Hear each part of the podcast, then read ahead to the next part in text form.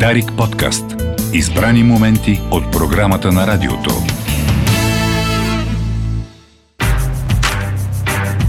Особен поглед.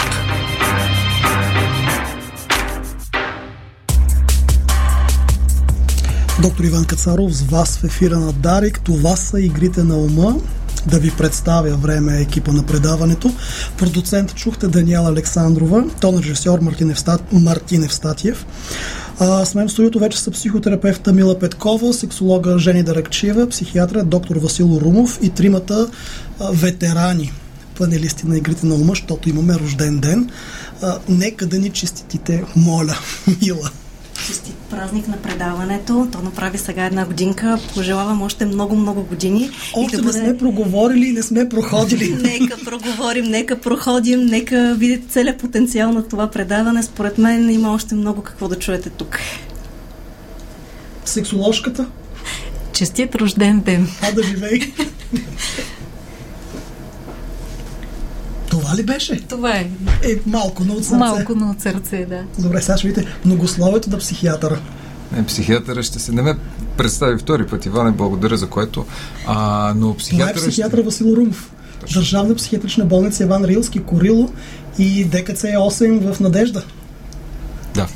А, честит рожден ден, наистина. А, честито, че успяхте да, а, как да го кажа, да се преборите за тази една година, защото знаем, че в началото винаги а, нещата започват трудно и винаги в началото риска от загуба, от провал е най-голям. Мисля, че с тази една година вие и ние, като гости, се доказахме и вече от тук нататък може само да се гради отгоре и вече от там нататък а, Искам да ти върна. Аз не вярвам в концепцията за провал. Наистина не вярвам.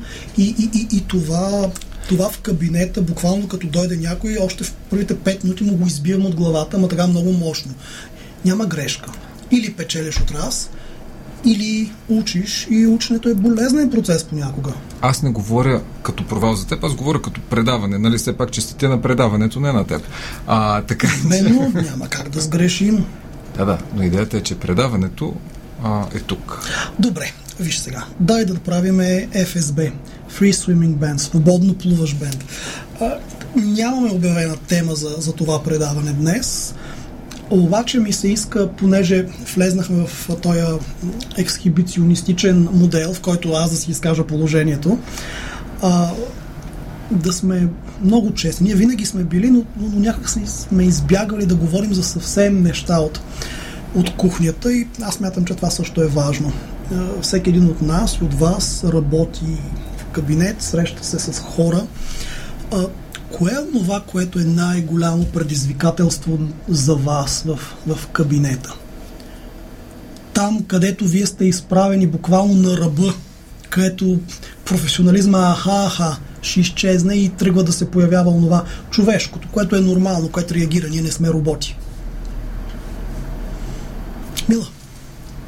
А, при мен, например, човешкото избива, когато пред мен все пак стои човек, който виждам, че се бори, виждам, че продължава в живота, но просто съдбата, обстоятелствата са прекалено тежки в, тежки, в конкретния момент или по принцип – Трудни са ми на мен, например, загуби. Загуби на хора, близки хора, които са непосредствени. Трудно ми е да работя с деца, които са загубили родител. Трудно ми е също така да работя в а, някакви ситуации, когато м- някаква съдба наистина е доста тежка. Виждам, че човека наистина се бори. Виждам, че наистина полага усилия. Виждам, че прави всичко възможно, обаче... Какво се случва с тебе тогава? Ами аз дори и сега изпитвам емоцията. Дори и сега, сещайки се за някои от конкретните си случаи, просто и на мен ми става тъжно. Аз също се преживявам с човека. Това конкретно за темата смърт ли е? Примерно, това е една от темите, да. Може би това е най-често срещаната, която Струва ми се, че ние като общество, още западното ни общество, тази тема за смъртта много, много, много ни плаши. Въобще не сме, как да кажа, подготвени да се справим с нея. Това е най-естественото в нашата човешка природа да сме смъртни. А, ние имаме край, а пък всъщност не можем да го отработим, Василе. А, така е всъщност темата поне за мен също е много актуална. А, наскоро бях на погребение в провинцията, което беше селско погребение. М, Ако- класическо. класическо, което Древноегипетско. беше много, да, много интересно. За мен не, не бях присъствал.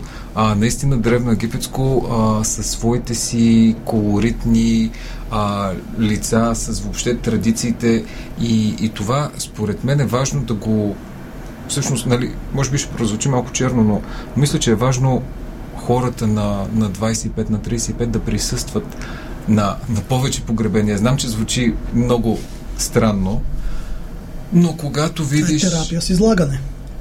Да. А, когато видиш смъртта буквално и реално лице в лице, смисъл ти няма как да избягаш от това. М, Дори и да се опиташ, няма как. Тя е толкова финална, тя е толкова дефинитивна и категорична, че ти не можеш. И, и това за мен е много важно хората на, на 25, на 3. А, сега по-млади някак си няма да го повярват, те са безсмъртни.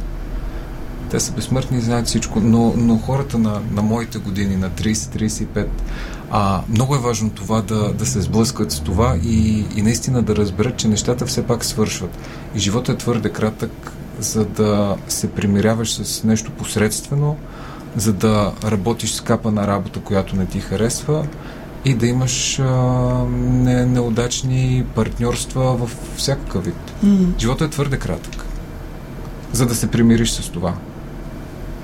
Жени, темата за смъртта при теб в, в кабинета как, как присъства?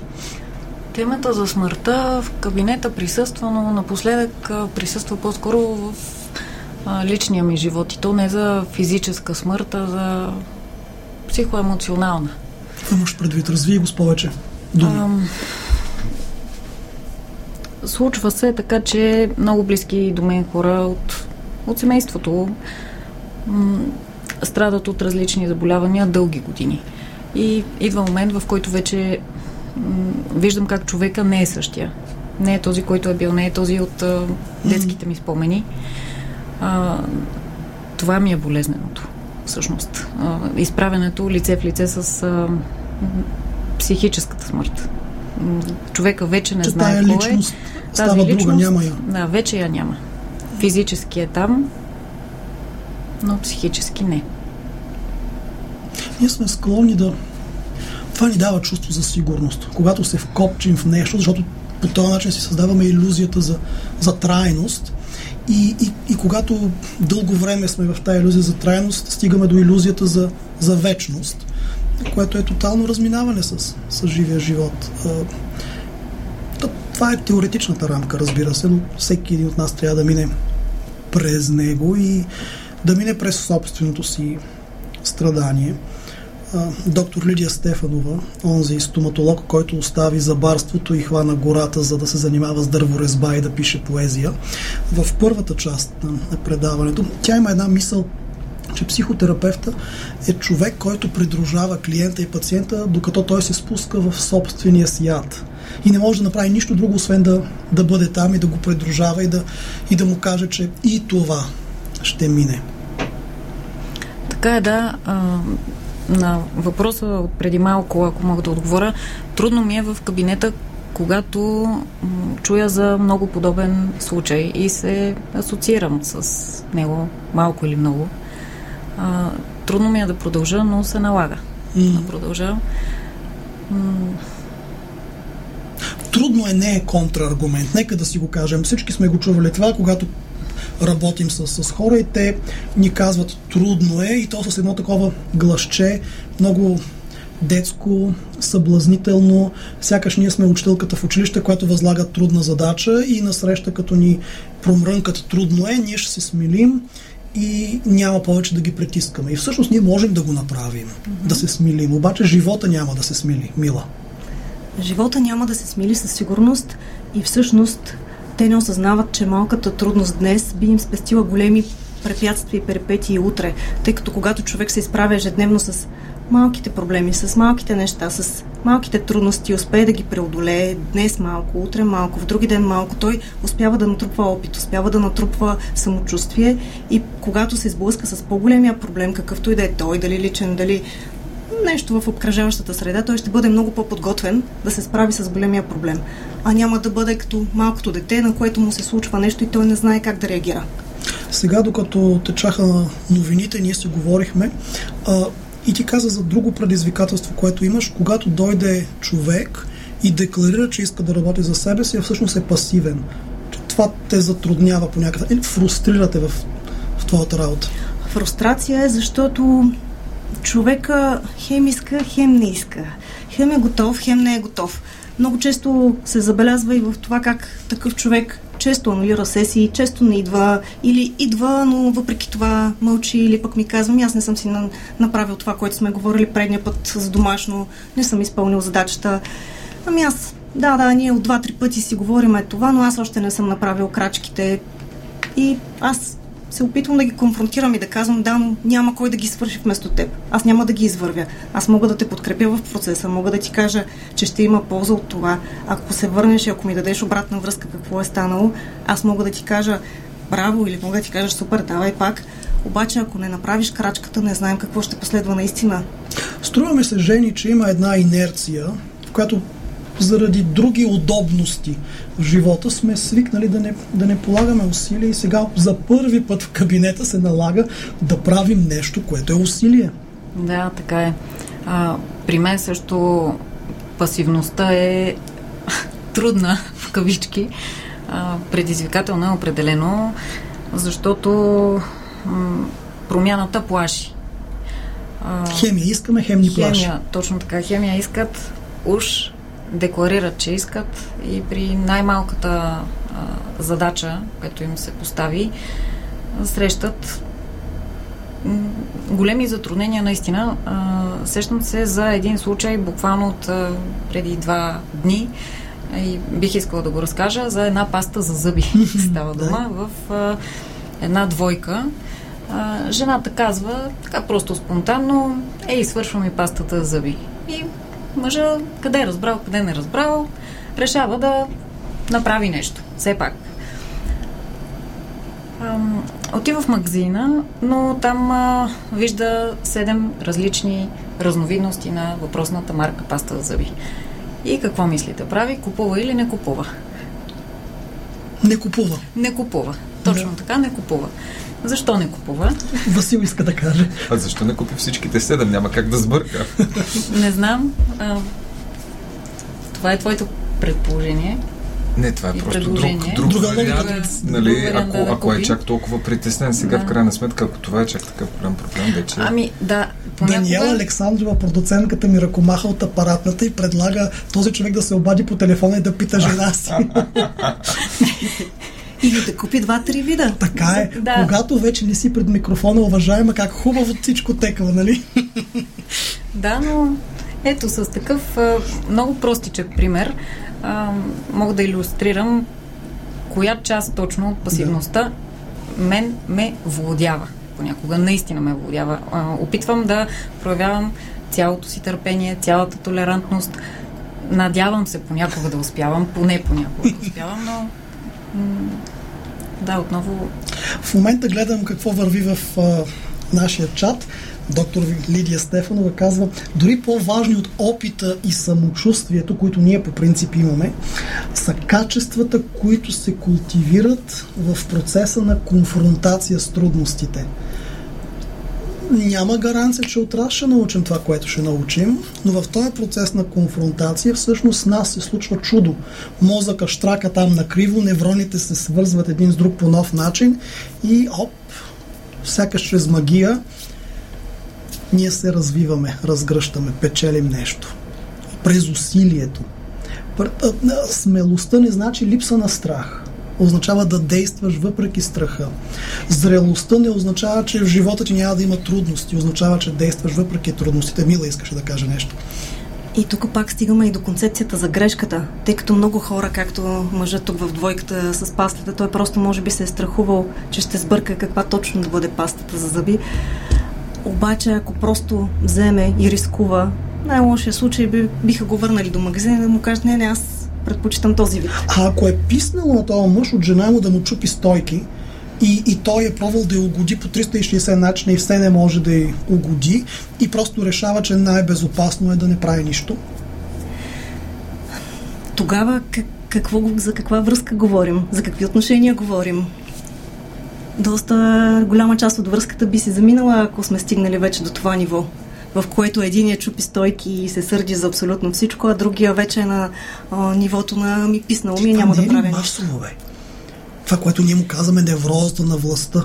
Ние не се виждаме един друг автентични голи, не се, не се кефим един на друг, не правим удовлетворяващ секс, ами се чудим как единия да надмогне другия и да му докаже, че е по-понай. Айде сексолога да каже. Защо не стават нещата? Защо не има хубав секса на хората? По много причини не ме хубав секса. Първо не си говорят. Аз това съм го казвала и друг път, но липсата на комуникация е м- първия убиващ и сериозен и фактор. цялата сексология с главата надолу. Там има една жена с ни малки бананчета, лапа ги напречно и ти сега тук обясняваш за комуникацията. Комуникацията стои в основата на сексуалните отношения, пълноценните сексуални отношения. Иначе, не че не става просто и само с малки бананчета, но може би е малко по-хубаво по друг начин. Да, да кажем малко повече за комуникацията. Какво означава да, да общуваме? Да общуваме означава да си задаваме въпроси, да следим за сигнали. Дори без да си задаваме въпроси, да знаем какво се, от какво се вълнува партньора, какво иска, каква му е, ам, какво го пали в секса, например. Да имаме някаква само. идея за другия. Да имаме пак. идея, да имаме отговорност за другия като към партньор, човешкото. Не е просто битовата част, пране, готвене и простиране. Или а самоходната дупка. Не, че не става, аз пак казвам, не, че не става, просто е секса на съвсем друго ниво, когато е а, през общуване и съответно когато не е.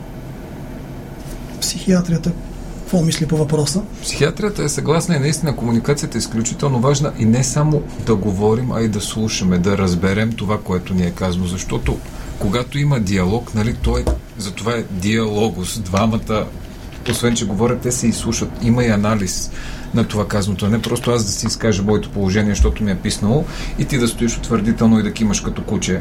Защото реално погледнато, ако нищо не се променя, или да тръгвам с стига... крак и да изисквам от тебе. Да, то просто се стига, нали, има си там един цикъл за, на, на кризите. Минава се през някакъв етап на honeymoon phase, mm. което е Меден месец. медения месец. После се натрупва напрежение и после на, в един момент това напрежение отново поради някакъв съвсем незначителен повод ескалира и се стига, нали, точно за една паста за зъби се карат 3 часа. Нали, проблема не е в пастата за зъби, да ви го кажа. Да, проблема не е в пастата за зъби. Благодаря ви, уважаеми. Ще продължим след малко, но сега искам да ви пусна една песен на норвежката джаз певица, чуйте името с български корени, Радка Тонев, записана в далечната 1982 година The Moon is a Harsh Mistress. See her how she flies the sky. Close enough to touch, but careful if you try. Though she looks as warm as gold, the moon's a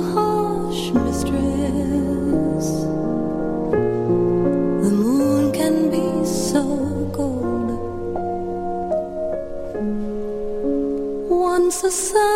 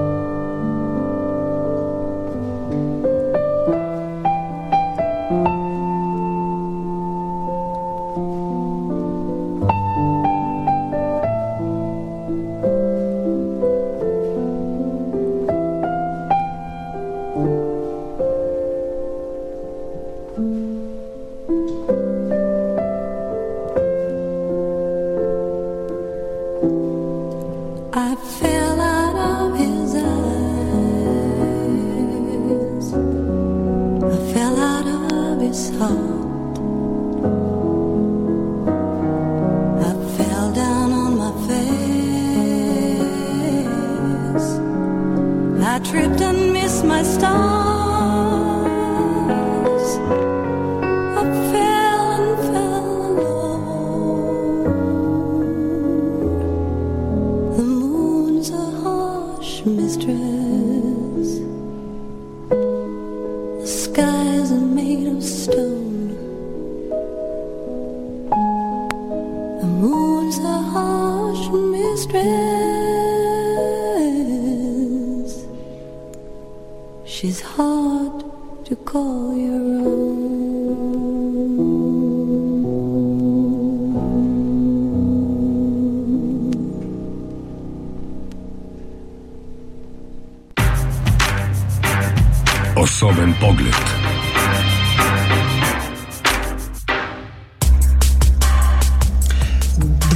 Часа е доктор Иван Кацаров с игрите на ума в ефира на Дарик. С мен в студиото продължава да са сексолога Жени Даракчиева, която предизвика мощна възбуда тук в чата. Има много въпроси към нея. Психотерапевта Мила Петкова, психиатра доктор Васил Румов, ветерани панелисти в игрите на ума и в следващата година ще продължават да бъдат тук и вече съвсем няма да си гълтат някои от тях граматиката пред микрофона. А, сега, вижте хора, ето го въпроса.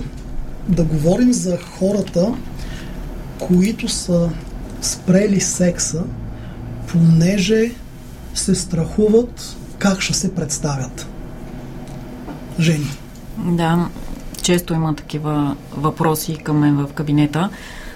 Хората влизат с една много интересна и странна нагласа за представяне. Пък секса не е представяне, секса е взаимодействие и участие на двама човека.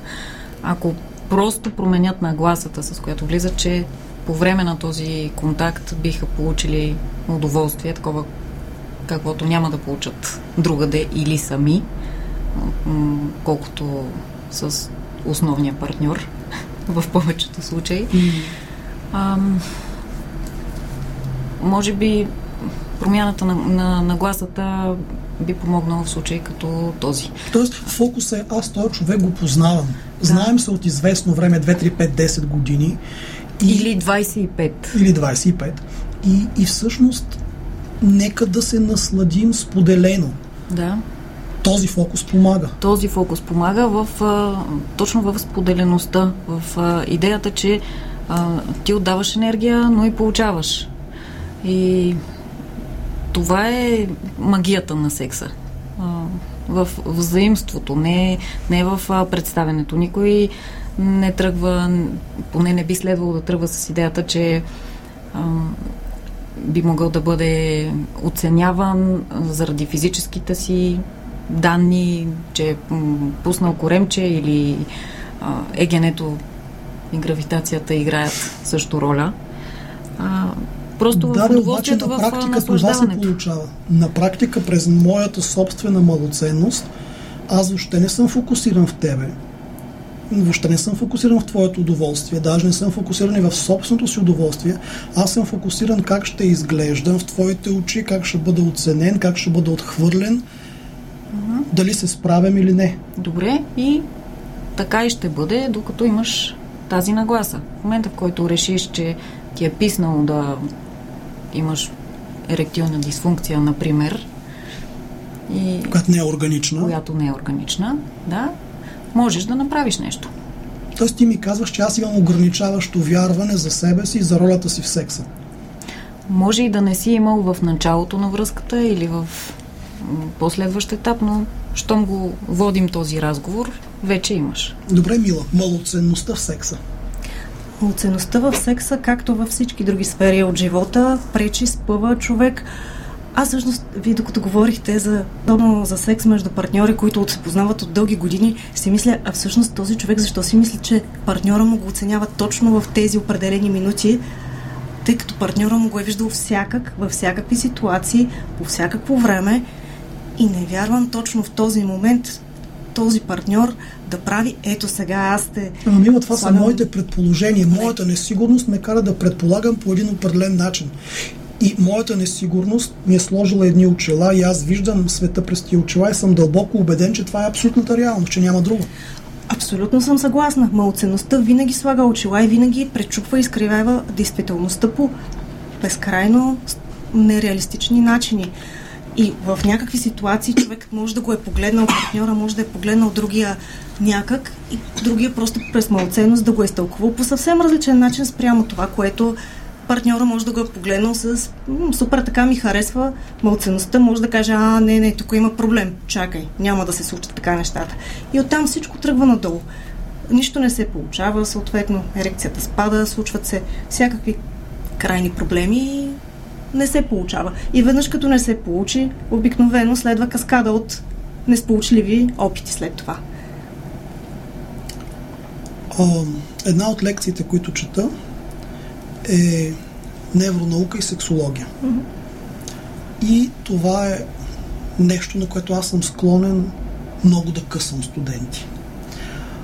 Задавам простото определение какво е секса и очаквам да получа отговор, че това е специфичен вид комуникация, при която двамата партньори един на друг въздействат върху нервните си системи и ги регулират.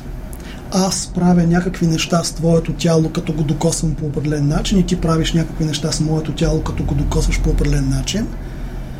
И всъщност най-големият, най-голямата ерогенна зона, най- най-сексуалният от всички органи е мозъка. Всъщност нервната система интерпретира това удоволствено.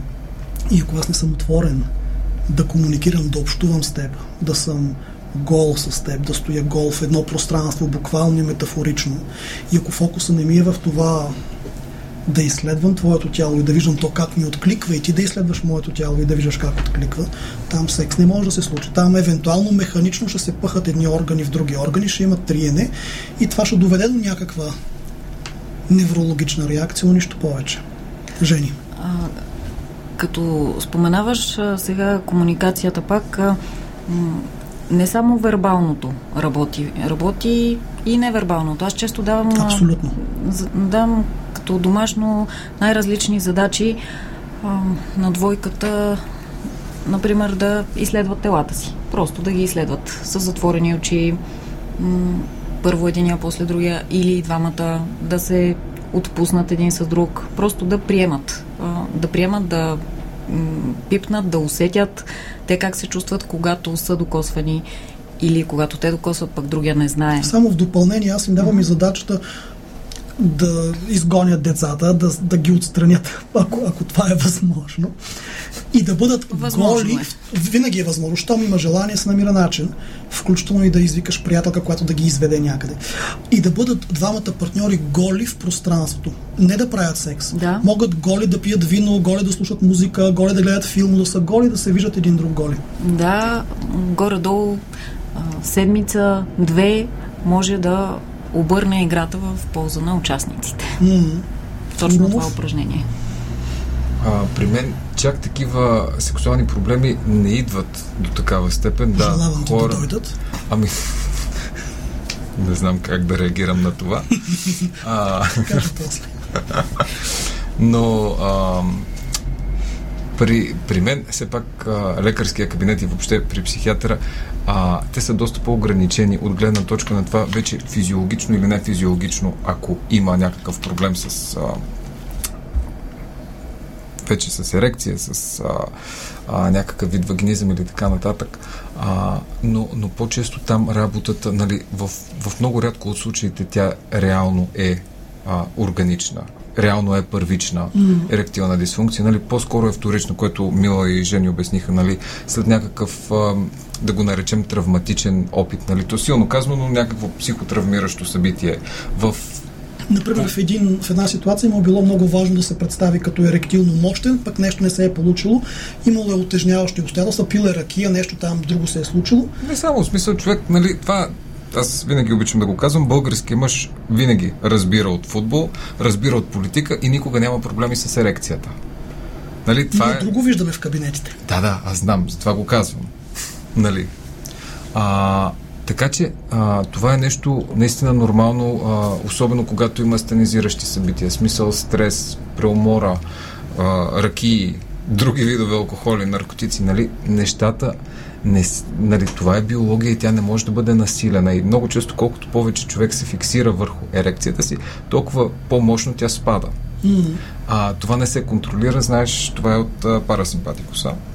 Така че Но няма има как. други техники, с които можем да Има други техники, но точно за това нали, идеята е човек, когато е напълно релаксиран и отпуснат нали, чисто психически, тогава и не, нещата не трябва да се мислят. Това, както човек не мисли да си контролира пулса, не че някои хора, които са тренирани, не могат да го направят, но повечето от нас много трудно съзнателно могат да си забавят или да си ускорят пулса, освен ако не тръгнем да правим коремни преси.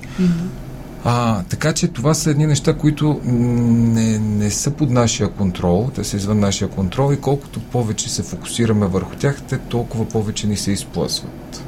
А, но само това исках да кажа, наистина комуникацията във всяко едно отношение е изключително важна а, и партньора трябва да е наясно с исканията и дори изискванията на моменти. А, и това трябва да се говори съвсем спокойно, защото много хора, част от техните сексуални проблеми са чувството за срам, за вина, за страх, поради куп нали, други предишни минали събития. Mm-hmm. И много често тези неща контролират и доминират, а, доминират тази сфера. Срама е много движещо. Срама, вината, страха са изключително движещи. А, само да допълня малко. А, партньора не трябва да. В момента, в който той получи сигнал, аз трябва да направя еди какво си, той вече а, не е конкурентен. И я го разви партньора повече, че се, аз не да го партньора разбрах. се плаши. Партньора, а, вместо да се а, Аха. отдава на удоволствие и да се отпусне, той го възприема като поредното Защо- Защото изискване. мозъка дава на късо с всички Точно други така. пъти, когато е имало императив и Точно трябва да. така. Да, така че трябва да, ако изключим, за всичко останало съм И го заменяме с съгласна. искам. И го заменяме с искам. Обаче често срещу искам се изправя срам ме. Аз искам, а ме е срам, затова няма да го направя това, което каза Васил. Да. Мила. Аз често се сблъсквам с темата за секса в партньорските двойки и като попитам всъщност вие говорите ли за секс, говорите ли кой какво обича, какво харесва, какво иска, започва един срам и започва едно, ами ние не- никога не сме говорили по тази тема, никога не сме я разисквали. И аз казвам, а добре, как разбираш какво му харесва на партньора ти? Е, ми, каквото сме правили до момента, а добре, а той как разбира на теб какво ти харесва? Каквото до момента сме правили, това е. Пиле Сорис. И така, да, точно както казва Васил, пиле с ориз. Да обясниме за това пилесурис. Днес е ден и утре е ден пилесурис и ни е вкусно и цял живот е ден пилесурис и това в един момент просто втръсва. Нали? Секс е пилесурис. Не, не го правете това. Не е полезно за здравето. А между другото, като, Мартин се хили в апаратната. като го споменаваш и това с храната, аз им казвам, добре, когато обсъждате каква храна харесвате, как, как си говорите за храна? Е, за храна няма проблем. Казвам, аз обичам пиле с ориз, ти обичаш ли пиле Е, добре, в секса, знаеш ли не е какво начин? получавам? Ама това как ще го кажа на мъжа ми? Ами как ще го кажа на жена ми? Ами точно, защото ти е мъж и ти е жена, точно за това можеш да го кажеш, защото сте изяли едно кило сол заедно. Да, ако е някой само за една вечер, може би няма смисъл дори човек да влага в това. Няма Ма никакъв Няма как смисъл. от раз да постигнеш космични дълбочини. Тантричен секс от раз не става. Да, но когато говорим за партньорска двойка, която години наред е заедно и те споделят, че никога не са говорили на темата какво им харесва, това вече е притеснително и е пак във връзка с темата за срама. Сега вижте какво се получи. Много странно, философски. Смъртта и секса. Чудесно. Двете движещи... А... Ерос и Танатос. Абсолютно, да. Класическа психоанализа, без да сме го целили. Еми, Фройд е навсякъде около нас. Аз всяка сутрин му козирувам на портрета.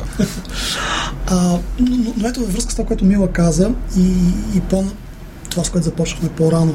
А, усилията, които не сме склонни да, да положим. Ето в кабинета на сексолога идват хора с някакви проблеми, представят ги. Те винаги са не съм удовлетворен, щото. И сексолога поставя някакви задачи. Да. И какво се случва после, на другата сесия? На другата сесия е ли задачата изпълнена или не е изпълнена? Какво чудо! По-често не е изпълнена задачата или поне не в формата, в който е зададена. Винаги има импровизации и желание да се излезе от рамката. А, пък те още не са влезли в рамката.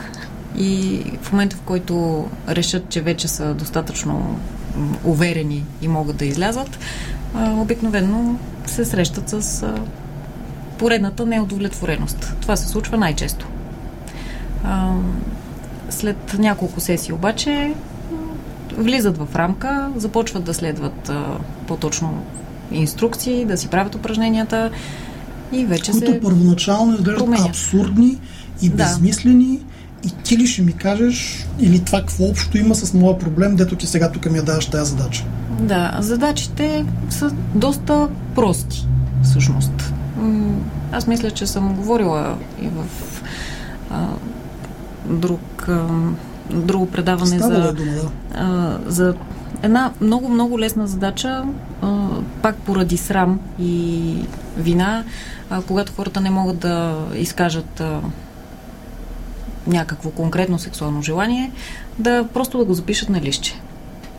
И след това, когато изпратят децата при баба и дядо, да започнат подред лищетата, подред, по, да бъркат като в шапка с Чапката на късмета. неиз, неизвестния късмет обаче. А, по- понякога пишат лищета, без да, без да бъркат и да ги изпробват. Не ги четат. А, срамуват се да ги четат. Понякога са носили а, лищета в кабинета. Искат да ги четат там. Не смеят. Тегли, изтеглили са нещо, но Знаеш ли защо? Защото ти създаваш защитеното пространство в кабинета. Защото ако са сами вкъщи и ги прочетат, винаги може да мине през оценката, през упрека. Ти защо искаш такива неща? Аз курва ли съм за тебе, че такива неща ти си представяш? А в кабинета, в защитената среда, всъщност ти помагаш дори да тръгнат през това превратно, оценъчно. Ти ги спираш в тая оценка, даваш им друга гледна точка. Да. Интересно е, че точно в този момент а, се случва промяната и при тях и за следващия път вече са склонни да си изпълнат домашното, плюс новото домашно, каквото и да е то според конкретния случай и нещата могат да потръгнат. И като си говорим за смъртта от една страна и за секса от друга страна, всъщност по един метафоричен начин, символичен начин, моето самомнение трябва да умре. Моята представа за мен и за другия трябва да умре, за да мога да го видя нативен, такъв какъвто той е автентичен и да и, и себе си да видя по този начин и да можем да се наслаждаваме един на друг мила. Често се сблъсквам с това нещо в кабинета, но и извън кабинета. А, виждам хора, с които се срещам, дори и аз извън кабинета, които те ме виждат през някакви стъкла, които те са си сложили. И аз усещам, че това няма много общо с реалността. Опитвам се да представя себе си в реална светлина, но винаги някак се пречупват нещата през тяхната призма и през това как те искат да ме видят, дали в по-добра, дали в по-различна светлина. И това не вярвам на някого да помага. Иллюзиите, както сам си казвал, изяждат времето. Така правят. И изяждат а, ценността на контакта, изяждат нормалната емоция, изяждат всички възможности ние да се опознаем тук и сега, както ти казваш, да останем голи един срещу друг и наистина да се насладим на разговора дори. Става въпрос дори и в приятелска среда. Урумов, А, исках в тази връзка да добавя за, за призмите това, което ти каза и нещо, което сега ми хрумна докато ти говореше, защото в а, кабинета и, и в живота всъщност понякога а, се, се срещат такива двойки, които са просто заедно, за да не са сами. О да. Тези хора реално да, всички кимат утвърдително. Много Кимайте са. по-силно, да се чува. А, това е, нали, това си е вече едно на ръка, но ти няма как да се разкриеш, ти няма как да си спокоен с такъв човек, когато реално ти не си го допуснал, а то е просто нещо запълващо, нали, то е пространство, вземаш процес. нали, Пълнителна дупка. а, така че, наистина, може би там също, освен интимността, в всички други отношения, секса също страда, защото тези призми, тези ам, граници, които са си поставили, този страх от самотата също е много движещ. Нали? Как, как ще можеш да споделиш нещо на, на човек, който първо не ти е и толкова близък, но все пак го държиш и, и същевременно, нали, това толкова интимно и понякога срамно нещо, което ти си мислиш, че е, разбира се, така. Това отваря темата за интимността. Трудно се разкриват хората Какво всъщност. значи интимност? Как, как го разбираш? Интимност означава близост на много нива за мен. Близост на емоционално, на умствено, на духовно, на телесно ниво, на много нива интимно, за да можем наистина да останем такива, каквито сме пред човека, без да се страхуваме от оценката и без той да се страхува от нас по някакъв начин. Тоест буквално да бъдем голи с всичките си слабости и дефекти и да знаем, че това няма да бъде използвано срещу нас. Ние сме уязвими, но можем да си позволим с този човек да бъдем уязвими. Жени. Да, само че първо трябва да сме достатъчно готови да бъдем интимни с себе си, преди да можем да влезем в връзка Абсолютно. с другия. Иначе да, това, което Разви го това повече, да, да съм интимен със себе си. а, да се познавам, да знам какви са желанията ми, а, не само сексуално. М, житейски, в какво вярвам, какво е важно за мен, в каква среда живея, работата, която върша, с удоволствие ли я върша, тъпче ли ме шефа, мачка ли ме, а, слагам ли граници там, където Стигнахме трябва. До, до екзистенциалното. Кой съм аз? Защо съм аз? Защо съм този, който съм? Кое ме е направило? Такъв какъвто съм и какво аз искам. Мгм. Това имаш пред, Точно под интимност със себе си. Точно това имам предвид. И едва тогава, ако имаме двама пълноценни или относително самостоятелни индивида, В някаква автономност. някаква автономност, да, а, те могат да влязат в а, интимна връзка, истинска интимна връзка. Иначе... И тя да ги обогати, тя да ги тя развие. Да ги обогати, да. Едно плюс едно е, Е, повече от две. Повече от две. Мила. Иначе в другия случай се, много често се получава така, че единия дава, другия получава, но не е склонен да даде.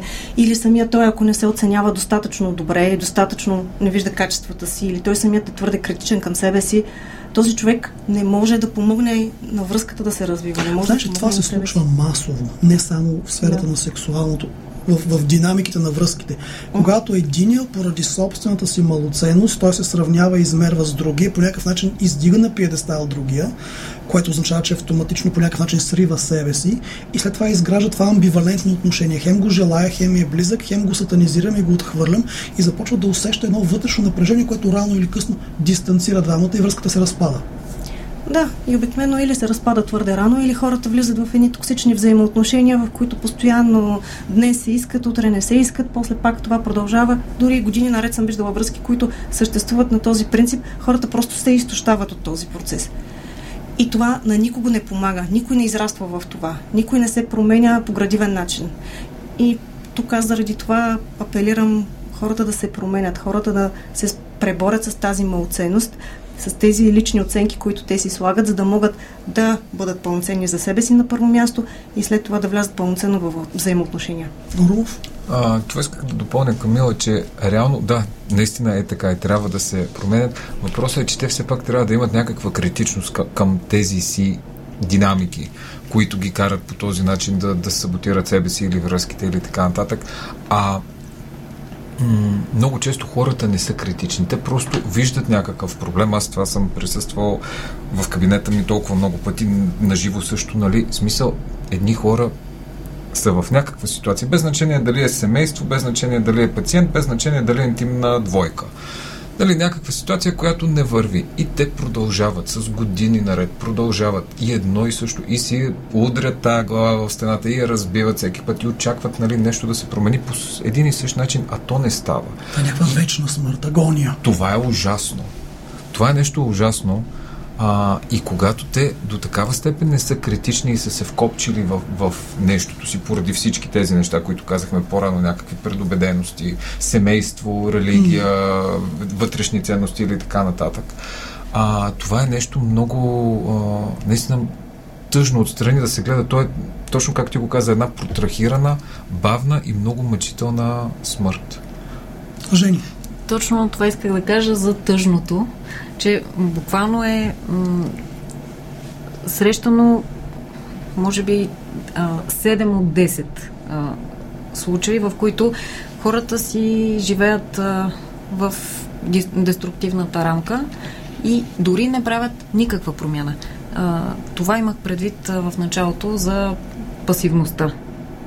Че някак си ти си по-мотивирана те да се променят за тяхно добро, отколкото те самите. Да, но това няма как да стане. Обаче той идва и ти казва, ето ти парите, бе, заповядай, управиме. Да. И аз няма как да го оправя. Ако той не иска да мръдне поне един сантиметър. Мила, А много често а, такива хора след толкова продължително изтощение, те стигат а, при нас и дори ние не можем да им помогнем и ги препращаме към психиатъра Румов, защото или депресията вече е станала твърде тежка, или тревожността е станала прекалено ексесивна и в такива случаи човека просто дори не може да чуе, не може да види, не може да разбере това, което искаме да му кажем и нещата наистина са с години така. А, по някой път а, наистина, наистина е така. Днес а, също консултирах няколко. Сега в случая бяха домакини, жени. Нали, вече над а, 45, да кажем 50 годишна възраст. Семейството вече така се е горе-долу организирало. Децата тинейджери или малко по-нагоре. А, и тази, тези жени нали, изпадат в една безтегловност, защото а, нещата не вървят на много, на много начини, но тя си е зациклила и нали, просто трябва да бута. А, наистина много е сега, не знам точно как да го опиша, но тя просто всеки ден трябва да стане и да бута и да си върши работата и да... Имам въпрос към теб. А ти какво правиш в такъв случай? Значи в такъв случай ги... А, нали, ги връща на терапевт. не, не, значи, Не, аз наистина а, питам. Оценката трябва да бъде комплексна и наистина, когато има такива случаи, винаги препоръчвам психотерапия. Сега, когато една депресия до такава степен, т.е. когато една депресивна реакция а, е, хронифицира, тя наистина става депресия. И, А тя наистина променя мозъка. тя променя мозъка и тогава вече временно а, се изписват някакъв вид антидепресанти, лекарства, които а, повишават настроението, нали, вече зависи от а, елементите, няма значение, нали? Ако си говорим за невронаука, буквално, буквално една протрахирана депресия, която е продължила повече от година, а, хипокампа, една структура в мозъка, тя се срива, тя се свива като размер и тя намалява буквално. Да, да, да. А, така че, наистина, тук винаги, когато имаме такива житейски проблеми, когато заболяването не е просто ендогенно, т.е. не е самостоятелно да си тръгва отвътре, а, винаги много, много а, пъти се случва това. За съжаление, хората не винаги имат желанието или възможността да посетят а, псих, а, Хора, психолог. имаме две минути. А, времето винаги е така, ни притиска, когато си говорим за интересни неща, така че нека да обобщим.